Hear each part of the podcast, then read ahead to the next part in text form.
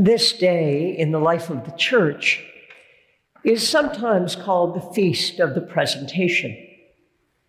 It's also called Candlemas, which simply means a mass of candles.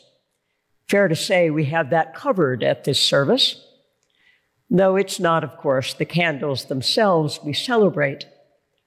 It's the way in which they signify the light of God's love coming into the world through Jesus, a light we are meant to take and share in the world.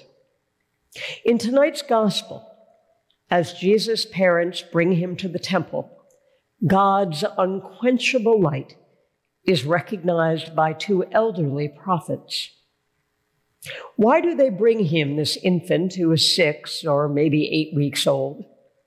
We're told they brought him to the temple as it is written in the law of the Lord. They also offer a sacrifice according to what is stated in the law of the Lord. And when they bring him in to do for him what was customary under the law, this is the third time we hear this, Simeon takes the child and praises God, and his praises are soon amplified by Anna's.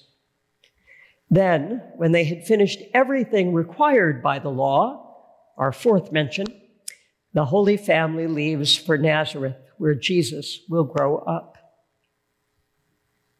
It's a rule of thumb for anyone who wants to engage with the Bible that if a word or a phrase recurs again and again, it's not a mistake or some editor's failure to catch the redundancy. So while there can be no doubt that the centerpiece of the story is Simeon and Anna's jubilation and their announcement that this infant is the Messiah, we need to take a look at all that customary, law-fulfilling practice. Those repeated phrases actually give us a window into the power of the day-to-day life of faithful people, and the necessity to have a community of faith. Mary and Joseph are faithful, and faithful parents bring their newborn child to the temple. That's why they're there.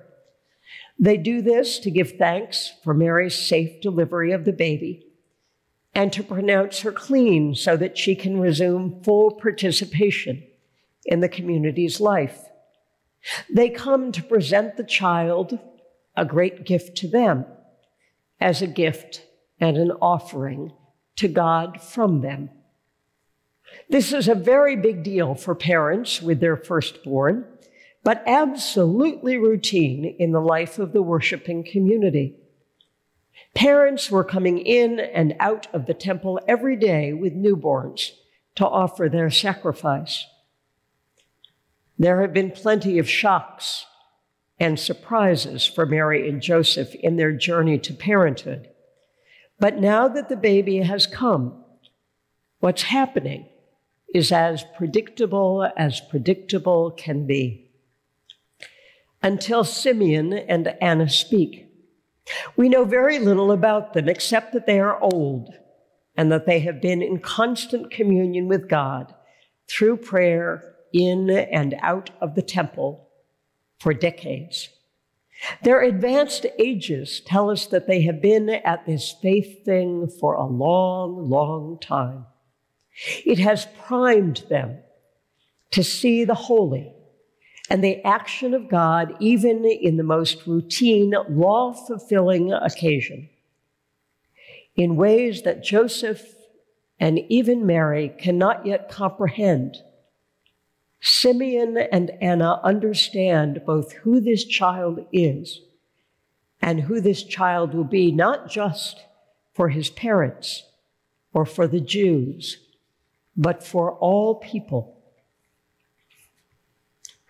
Mary Oliver wrote many moving and powerful poems, some of them directly about faith, almost all of them grounded in the natural world. Sea and sky, earth and animals, the world in which she immersed herself. Through her years, her decades, of looking and watching, she, she saw things that we who take a walk on the beach or bask in the sun on a summer's day often miss.